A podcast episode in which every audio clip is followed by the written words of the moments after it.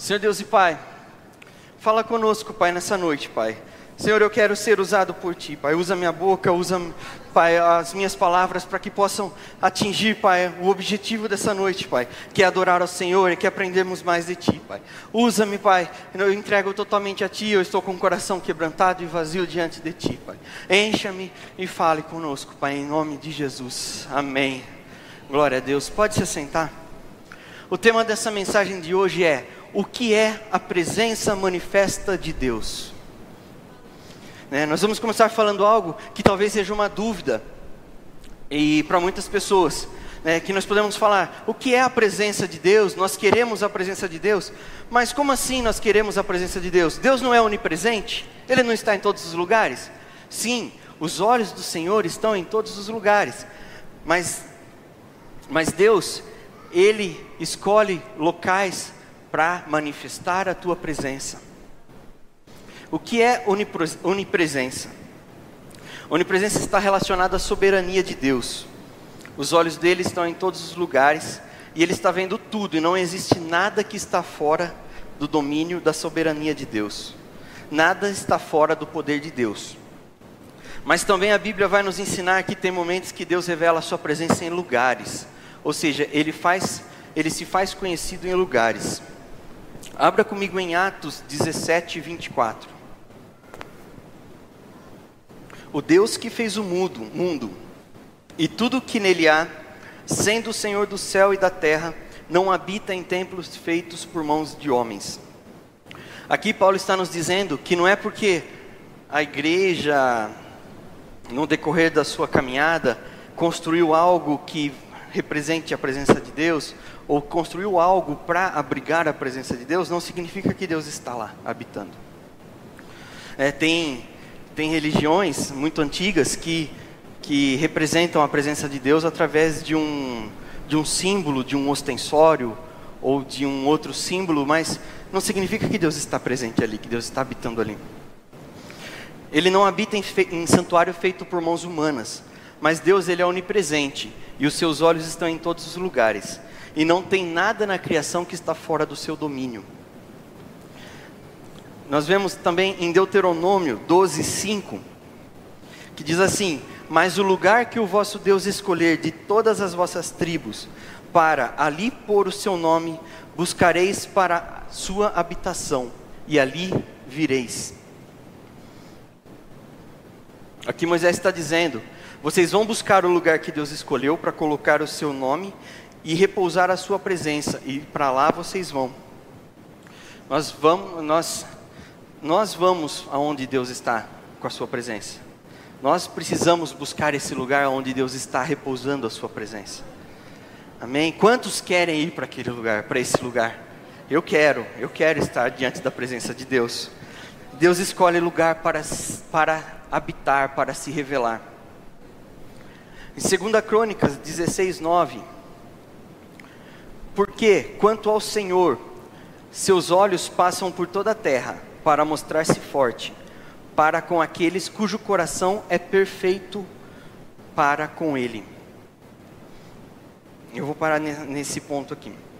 Aqui está falando sobre a onipresença de Deus, que existe diferença entre Deus estar olhando para todos os lugares e os lugares que Ele se manifesta, que Ele se revela. É, aqui fala que para mostrar-se forte para com aqueles cujo coração é perfeito para com Ele. É, tem algumas traduções que diz, deixa eu ver se essa, não, essa é a mesma tradução que eu estou lendo. É, tem umas traduções que diz que ele, é, que ele se manifesta, é, peraí, para mostrar-se forte para com aqueles cujo coração é inteiramente dele. Né? E o que nós queremos é a revelação do poder de Deus. Nós queremos experimentar o conhecimento de quem Ele é. Olha, essa frase é muito importante, eu até destaquei aqui. É, se Deus escolhe lugares para se revelar, agora mesmo aqui no, nesse mundo, os olhos do Senhor estão em todo lugar procurando lugares, corações que são totalmente dele para se revelar. Glória a Deus. Ele está procurando lugares no Brasil para colocar o seu nome, para repousar a sua presença. E a presença de Deus na nova aliança tem um nome: é o Espírito Santo. Nós precisamos preparar um lugar para que o Espírito Santo possa repousar e assumir a liderança do lugar. Na, os olhos do Senhor estão em todos os lugares, mas não é em todo lugar que o seu poder é conhecido. E também não é porque alguma coisa está funcionando certo que significa que Deus está lá. Nós temos um exemplo na Bíblia. O povo no deserto com sede começa a reclamar com Moisés, perturbar Moisés, e Moisés chega diante de Deus. Deus, esse povo está com sede, o que, que a gente faz? O que, que Deus fala? Fere a rocha. Ele vai e fere a rocha, sai água. O povo mata a sede. Um tempo depois, o povo começa a sentir sede novamente e começa a perturbar Moisés. E Moisés chega diante de Deus, já nervoso. Deus, o que, que eu faço? E o que, que Deus fala? Fale com a rocha. E o que Moisés faz? Ele fere a rocha. Saiu água? Saiu. Mas o que, que Deus mandou ele fazer? Falar com a rocha. E Deus não estava em algo que estava funcionando, algo que, estava, que aparentemente estava dando sucesso, estava tendo sucesso. Deus não estava porque o coração deles não estava totalmente convertido a Deus. E o maior desafio nesses dias de hoje não é converter o coração dos ímpios, o coração dos incrédulos, não, é converter o coração dos crentes. Né? Muitos, muitos crentes se dizem crentes, né? Porque de título de crente, de evangélico, de cristão, o mundo está cheio. Mas os que são verdadeiramente crentes, cristãos, eles são realmente convertidos a Deus. Eles têm um coração convertido a Deus. Agora, se não tem a presença de Deus manifesta no meio de um lugar, será que o problema é porque os incrédulos não estão se convertendo? Ou porque o nosso coração não está convertido a Deus? Tem, é, tem muita coisa que aparentemente está funcionando certo, mas Deus não está lá. A presença de Deus, ela é a nossa origem e o nosso destino. Em Efésios 1, versículos 3 e 4.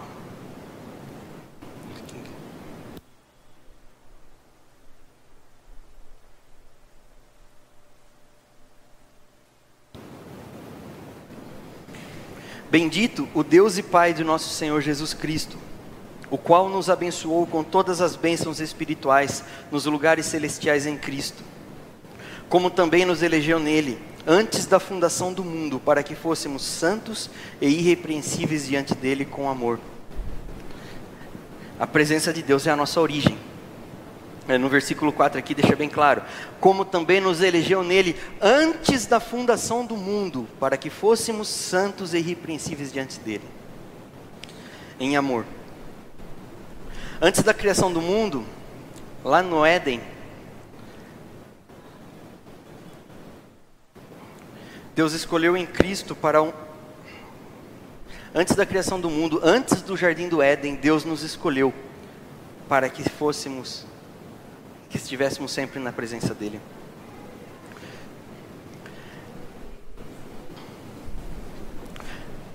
Ele elegeu filhos para estarem na Sua presença. Fale comigo assim, ó, a presença de Deus é a minha origem. Ele nos elegeu para estar diante dele, para sermos santos diante dele, consagrados para ele. Aí começa o plano de Deus. Deus começa a criar a terra. Ele cria um lugar chamado Éden, onde ele cria um jardim, e dentro desse jardim ele coloca um homem. E para facilitar o seu plano de revelar a sua presença para o homem, ele cria todas as coisas e entra dentro da criação. Você já parou para pensar que um criador cria todas as coisas e ele entra dentro da sua própria criação? Né? Como que a criação não explode, né? não explodiu nesse feito? Ele cria um jardim e o jardim é o primeiro santuário criado na terra. E por que que Deus criou um jardim? Para revelar a sua presença, para se relacionar intimamente com o homem. A posição original do homem era diante da presença de Deus e Deus dá uma regra para o homem: você não come daquele fruto. Se você comer, você vai morrer. E o homem comeu. Ele pecou. E o que, que aconteceu depois do pecado? Está lá em Gênesis 3, versículos 8 e 9. E ouviram a voz do Senhor Deus, que passeava no jardim pela viração do dia, e esconderam-se Adão e sua mulher da presença do Senhor Deus, entre as árvores do jardim. E chamou o Senhor Deus a Adão e disse-lhe: Onde estás? O que, que aconteceu depois do pecado? Ó, esconderam-se Adão e sua mulher da presença de Deus. E Deus, aonde você está? Perguntava. Né? O pecado de Adão afastou Deus de Adão ou afastou Adão de Deus? Porque nós vemos que Deus ele estava indo em direção ao homem, ele estava procurando pelo homem. E ele e Adão estava se escondendo da presença de Deus, porque ele estava envergonhado. E Deus pergunta para Adão, né? Aonde você está? Essa pergunta, ela, ela não queria trazer, ele não estava querendo saber qual era a posição geográfica que Adão estava.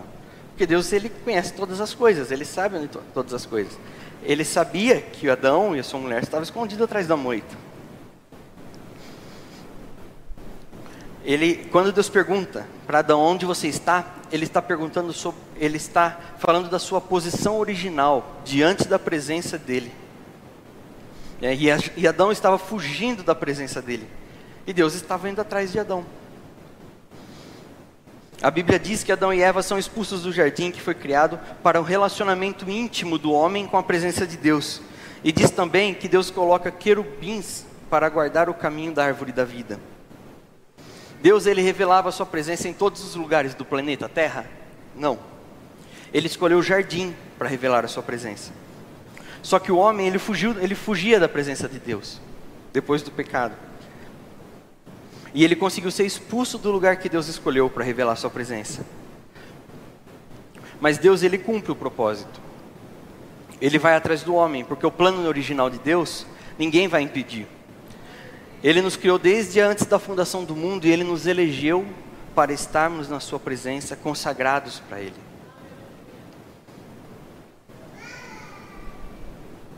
E eu repito, a presença é a nossa origem e o nosso destino.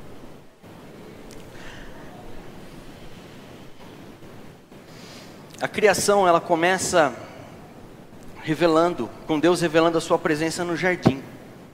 E como que termina? Eu já estou no finalzinho da mensagem. Em Apocalipse 21, do 1 ao 3. E vi um novo céu e uma nova terra, porque já o primeiro céu e a primeira terra passaram, e o mar já não existe. Eu, João, vi a cidade santa Nova Jerusalém, que Deus descia do céu, adereçada como uma esposa ataviada para o seu marido. E ouviu uma grande voz do céu que dizia: Eis aqui o tabernáculo de Deus com os homens, pois com eles habitará, e eles serão o seu povo, e o mesmo Deus estará com eles e será e ele será o seu Deus. Aqui não está falando do tabernáculo de Moisés, não está falando do templo de Salomão, mas está falando do tabernáculo de Deus que está na cidade de Deus e que vai descer para a terra. A presença de Deus ela é o nosso destino, porque no final dos tempos nós estaremos diante da presença de Deus. A nossa vida, enquanto ela é vivida aqui, nós precisamos estar em busca constante de estarmos diante da presença de Deus. Aonde a presença de Deus está revelada, aonde a presença de Deus está manifesta. A, a presença de Deus é a coisa mais importante da nossa geração. Nós precisamos lutar por ela em todo o tempo. Amém? Vamos buscar a presença de Deus, nós vamos vamos nos dedicar em conhecer a Deus, em estar diante da presença dele todos os dias da nossa vida. Porque quando chegar ao final dos dias, ao final dos nossos dias, como eu disse aqui na última na semana retrasada, né, que a alma dos justos já está diante de Deus, em uma festa, já está na presença de Deus. Então, quando nós chegarmos lá, nós estaremos diante de Deus. Então nós não, nós precisamos ter prazer em estar diante da presença de Deus. Se nós não temos prazer em estar diante das coisas de Deus, em fazer as coisas de Deus aqui, o que nós vamos fazer no céu? Se nós não tivermos prazer em buscar a Deus, em conhecer a Deus, em ter intimidade com Ele, não adianta a gente querer ir para o céu, porque lá a gente vai ter intimidade com Ele, a gente vai estar diante da presença dEle. Então nós temos que ter, nós temos que buscar esse prazer de buscar a presença de Deus, para que nós possamos, no nosso futuro, na vida eterna, estar diante da presença de Deus. Amém?